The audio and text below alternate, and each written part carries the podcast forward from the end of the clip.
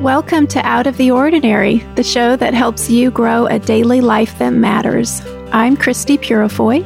And I'm Lisa Jo Baker. And today, an old movie and an old book help us decode some of the new and difficult news stories around us. And I'm, I'm really grateful. And Lisa Jo, I love that you have embraced the name of artist. and I hope after this conversation, our listeners will do the same. Get comfy. Here we go. This is part two of a conversation that began last week. So if you haven't listened to that one, you might want to go back. But we are continuing to have a conversation around the ongoing events to do with a country that I love and lived in for two years, Ukraine. And Peter and I lived in the capital of Kiev, and we have many close friends there. Before we begin today's conversation, I'll simply say we recorded this a couple weeks before it aired. So we recognize that things may have changed in the landscape of the news and what's happening around us. So please just bear that in mind as you listen and maybe just have some grace for this conversation.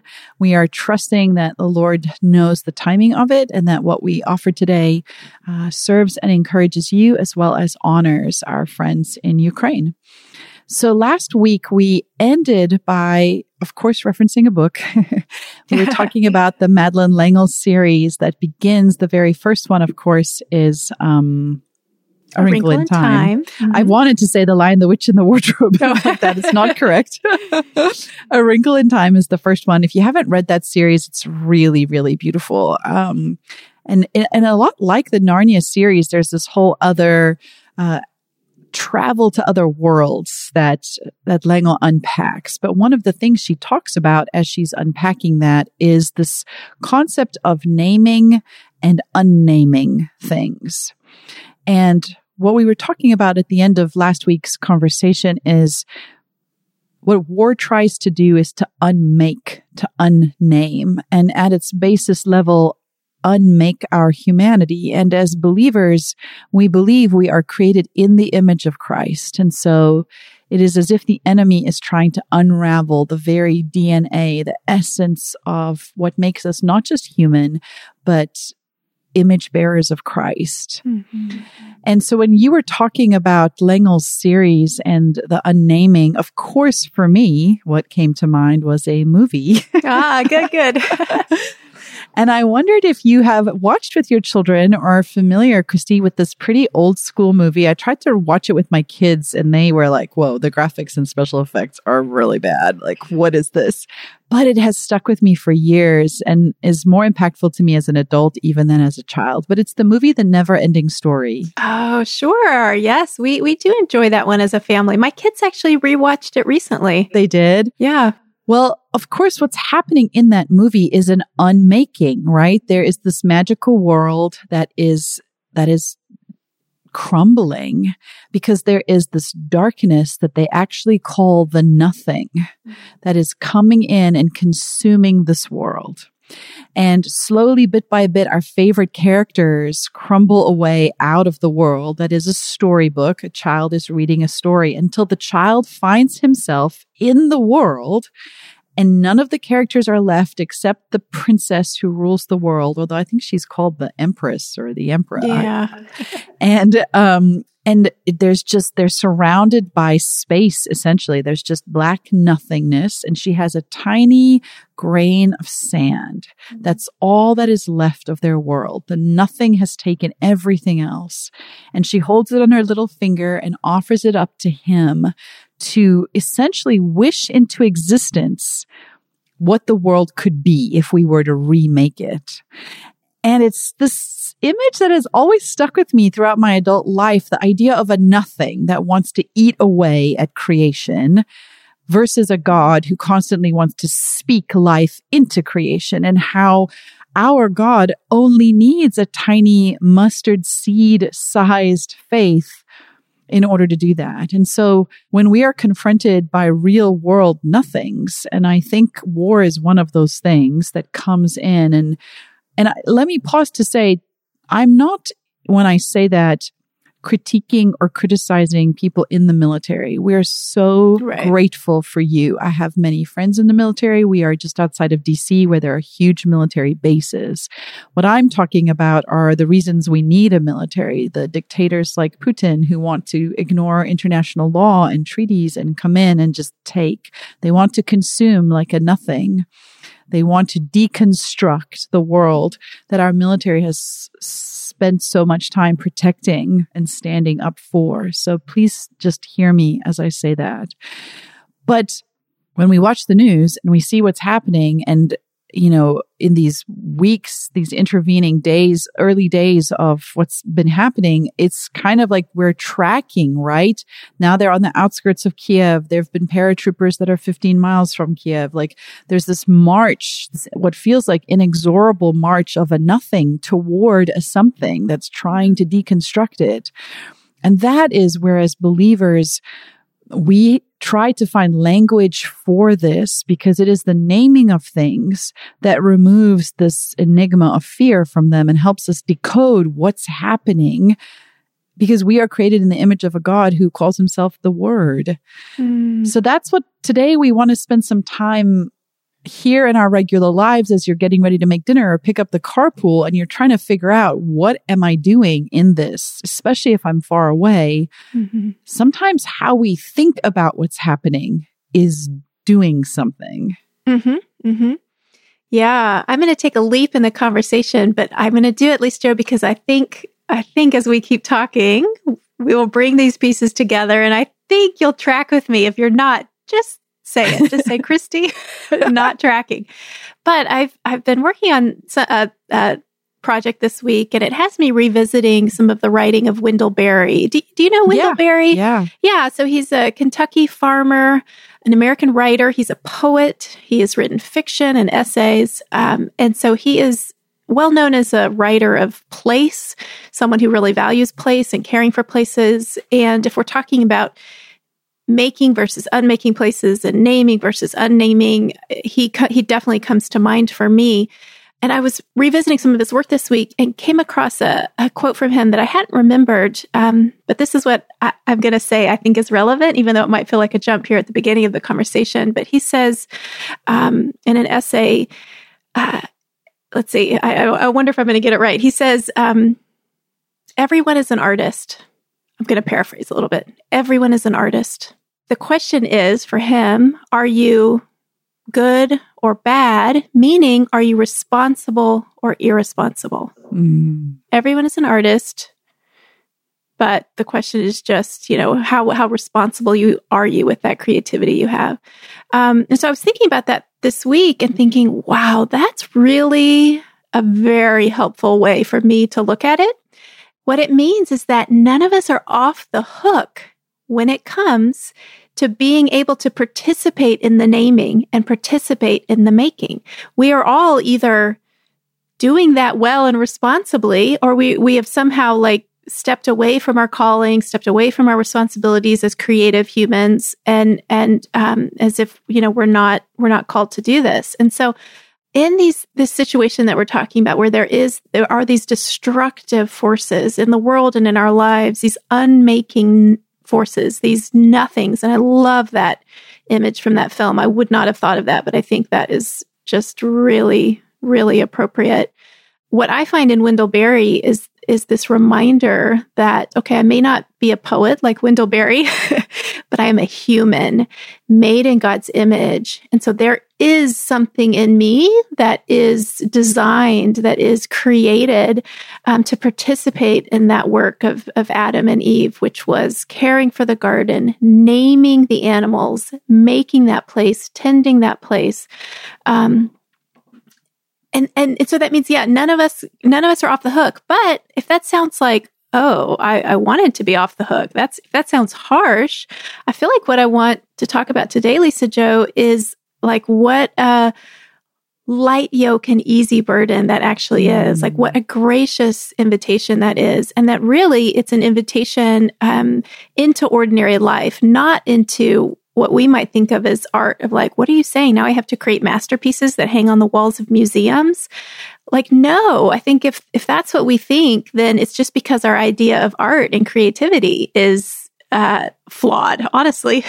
well, I'm glad you say that because I will just say whoever's listening right now who is feels like I did for years, even someone who's a writer, I would never have described myself as an artist. I really struggled with that. I thought there was a degree of pretension around writers that called themselves artists and took pictures of their notebooks and their cappuccinos at coffee shops. And I would just want to be like, please get over yourself. Okay. You have a job like everybody else. Lawyers don't sit down and take artistic pictures of their briefs. Okay. Right. Kindergarten teachers are just surviving the day. Accountants aren't like, look at my beautiful Excel sheet. Look how artistic it is. I mean, maybe they uh. are, but you know what I mean? And it's, yeah. I had to realize, oh, wait, I'm, I'm sure there are people who are pretentious when they talk about being artists, but at a base level, and this is what I love about our God. He's a God of mud and dirt and trees. Like he builds out of these things. This is his material. Like we are artists in that sense. Like we are people who create. We do what he invited us to, to do in the beginning, to, to take his world, to subdue it, to to multiply in it.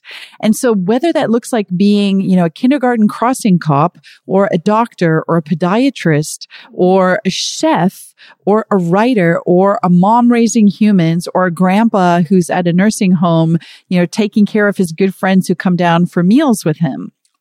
I have finally got on board with understanding what it means to call that being an artist. It's not because we're making something pretentious that's going to hang in a museum. It's because it's the nature of God in us. And what helped me get there is there is this quote by Curt Thompson, who is a, a Christian therapist.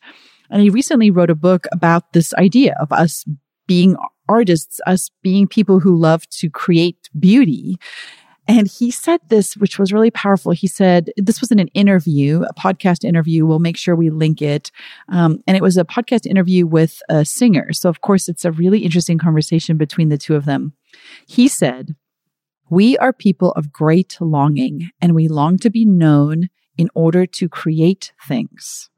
It is in our DNA to create things. And this is what surprised me, Christie. We don't want to create things of mediocrity. We want to create things of great beauty, but evil, or the nothing is what I would call it, wants to disrupt all of that. And in that trauma, we become people of great grief. Mm. Oh, right. And oh, there's yeah. a there's a song I've listened to my whole life that I love so much. And when I heard Curt say that, um, I was like, oh my gosh, I finally understand why I love this song so much because we'll, don't worry, we'll link it in the show notes. It's so great. So it's by an artist called Tim Be Told. And he has, I'll read the first verse and then the chorus because every time I listen to it, I want to cry. And I've always wondered, why do I feel so strongly about this? It's so weird. But it says this, climb this ladder if you can, lay waste the dreams and plans you planned. And all you had to do was sing. Think of the joy that you could bring. So I sang every rung at the top of my lungs, but no one's ever listening. And then the chorus says, cause I'm too young to call it a day and I'm too old to make any more mistakes. And can I make something beautiful just once before I die. Give me one chance to try. And for me, that resonates with what Curt is saying that whatever your art looks like, whether it is launching this business you've always wanted to launch or you know, developing a child that you're struggling with or holding on to that marriage that really matters to you or casting pots on a wheel. There's something in us desperate to, to get it right, to create something meaningful, something lasting. And it's this terrible ache that I fear all the time. Oh my gosh, I'm, I'm not going to get it and I'm going to die and I won't have done it. And I know that was a big interruption in where you were going, but I just had to put Mm-mm, that out there yeah. for anyone who feels like I'm not an artist.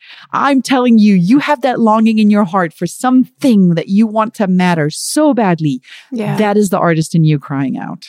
Yeah. Oh no, I think that's excellent. Something beautiful, something excellent. And you're right. It may not, it might be a painting. It might be a poem, um, but it might be a, a great business. It might be a really exquisite math theorem. It might be a spreadsheet, which right. is so hard for me to understand, but I believe, I think it could be a spreadsheet. Your husband creates artistic spreadsheets. I am not oh, going to lie. He true. really. If I ever need a spreadsheet, I go to him and they'll, they'll be just, you know, exactly right. It's true that there's a creativity and an art, uh, in that as well. Yeah. So no, I think this is, is absolutely central to this conversation is like, this is how we're all made. And, how important it is to pay attention to that longing and to pay attention to that ache. And I, th- I think also it's why these, these current events that we're talking about, I mean, there's many reasons why they grieve us, but part of the grief is, is this, like we, we were not made to be in a world that's crumbling.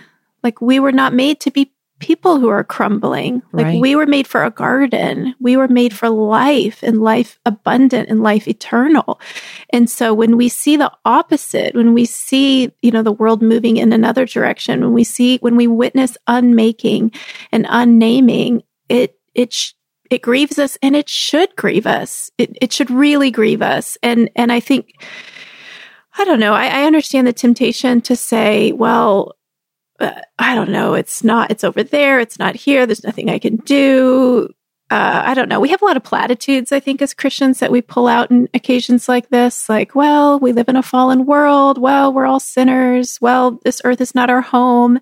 And while all of these platitudes might be absolutely true, um, unfortunately, I think what they do is they sort of smooth us past the moment, and the moment is asking us to grieve because if we're willing to grieve, then we're able to see and name, oh, this is wrong.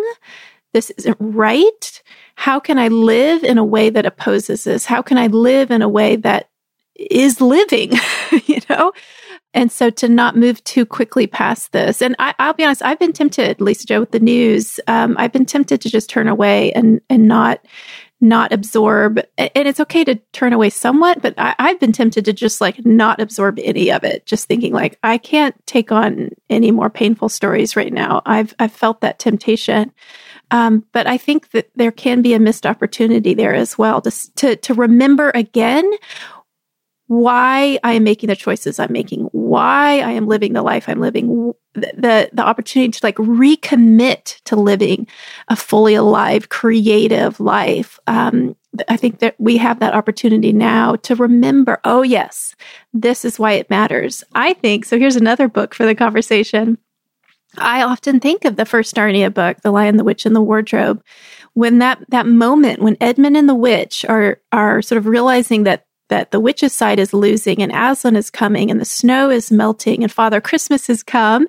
So the tide is turning and then they see those little animals feasting in the forest and everything about their feast, everything about their celebration, which really is pretty ordinary. It was, it's just some friends gathered around a table making a toast, but everything about that is so offensive to the witch, is so, it's like an act of war they've declared against her. And, and she calls it treason. You know, this is treason. And she, she turns them into stone. Um, and I think C.S. Lewis wrote that because that is true in our own world, that living well, living beautiful lives with beautiful relationships that have days of working and resting and playing and feasting and grieving. That's, a, you know, lamenting. That's a part of life too. That all these ordinary rhythms of our days um, are, are ways of like actively naming and actively making that resist these, these forces of evil in our world that, that we're seeing um, in our headlines today. You know, it's interesting. Of course, I too have a Lewis quote to add to the pot because I saw a beautiful post on Instagram by Timothy Willard, who has wonderful um, sort of spiritual formation he offers and he writes a lot about beauty and he actually references an essay that lewis wrote called learning in wartime and I wanted to just read what Timothy actually writes about Lewis's piece because it's really powerful. He says, I must always remind myself to remain calm and let peace rule in my heart when calamity strikes. It's not easy to do. But if we don't cling to the virtues that make us human, we devolve into beasts of worry and fear, which have no place in the kingdom of God. But there is an alternative, the mindful Christian. This approach digs into the task at hand while keeping a wise eye on current events. It searches for ways to bring hope and the vision of God into the lives of friends and families. It searches out ways to ease the suffering of those most affected. It understands the fleeting nature of life, something that the psalmist reflects on often, and seizes the now as glory moments given to God through sacred living. Lewis, having fought in a war, I don't know, listeners, if you realize that, Lewis fought in one of the world wars. Lewis, having fought in a war, reminded readers that the closer one gets to the front lines, the more one remembers all the things about life that make it worth living. And beauty belongs to them all. He reminds readers that it is in this time of calamity more than ever that we need to pursue the things that make humanity wonder filled. Oh, so good. That line, beasts of worry and fear, yeah. as opposed to, to being fully human as we're created to be. It's incredible. I remembering as well, Lisa Jo, when I was growing up, um, like the word human or being a, the, like living into your, your full humanity, that wasn't something that inspired me. I just, I, I think it's just taken a lot of spiritual growth to, to realize what it meant that that Jesus became incarnate as a human and how like the honor he brought to humanity in that, the full redemption he brought to humanity so that to be human means to be like Christ now. And, and it is like the most beautiful, excellent thing we can aspire to.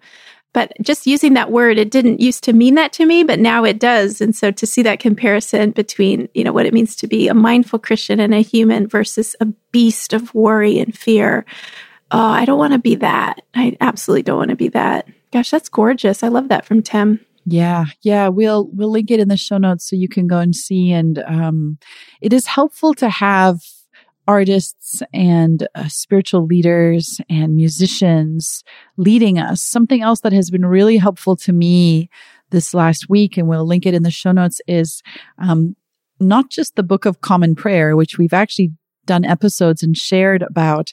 But an artist took the Book of Common Prayer and set some of those prayers to music. And that has been really meaningful to me this last week, particularly. So it's called the Songs of Common Prayer. How wonderful is that, right? The Songs of Common Prayer. And it is by, I want to make sure I say Greg LaFollette.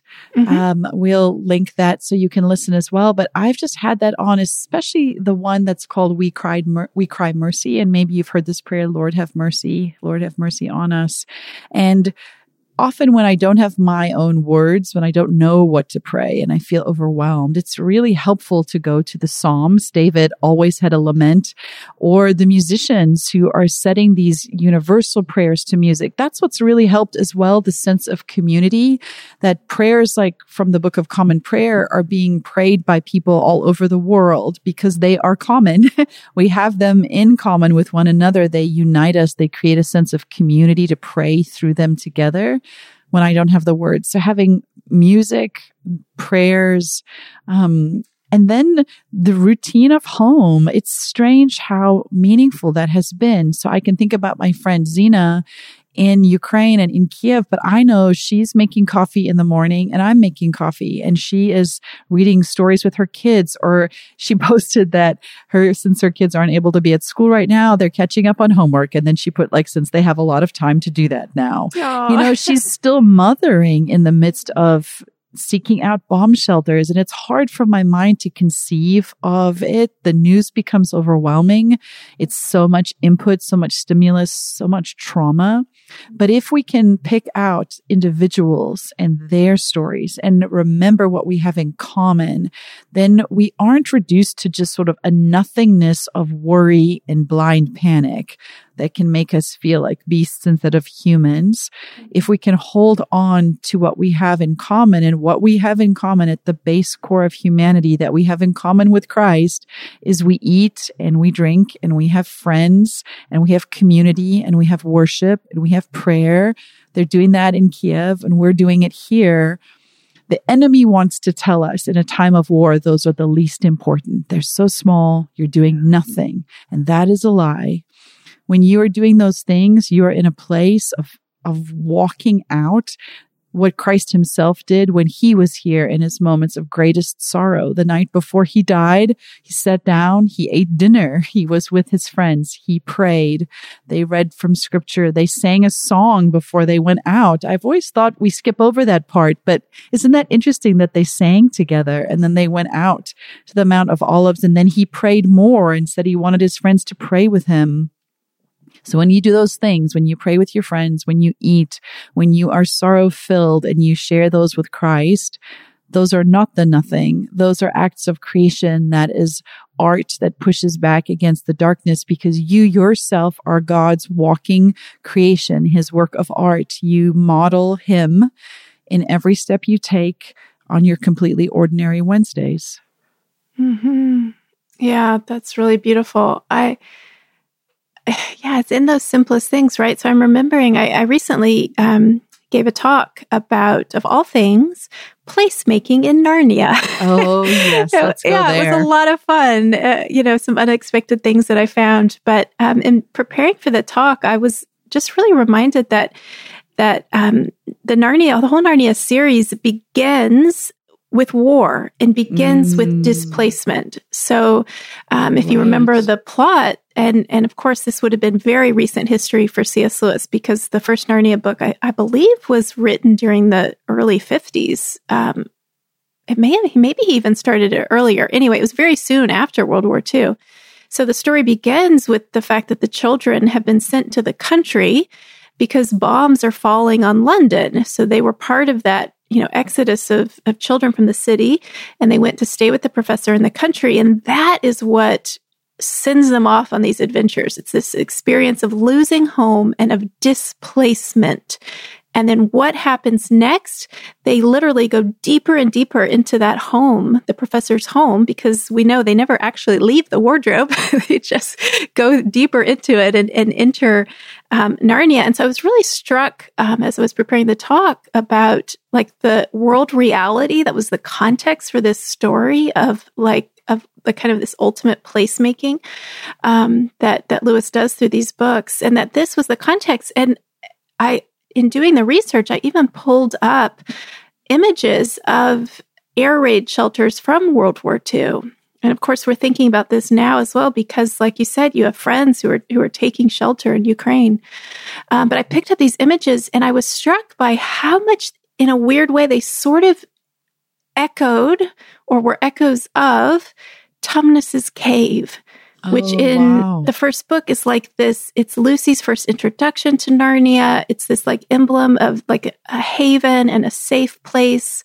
Um, the cave is it had it in that in this sense it's like it's like a, sh- a air raid shelter but but it has been made into a home and there's evidence all around of art and culture the books on the shelf that we hear about the the pictures that are on the wall um, and then, of course, the devastation when the White Witch, you know, finds out um, what Tumnus has done and comes and turns him into stone, and and just the desecration of his little cave home. But in in giving this talk, I put those images next to each other um, because it's like they were echoing one another, but one was sort of showing what was possible um, that we can we can take a space and uh, in our own naming and making and creativity, like we can turn it into home. And how Lucy found here, Lucy, you know, who had been displaced from home, kind of found um, a very English kind of home in that in that mm. cave in Narnia.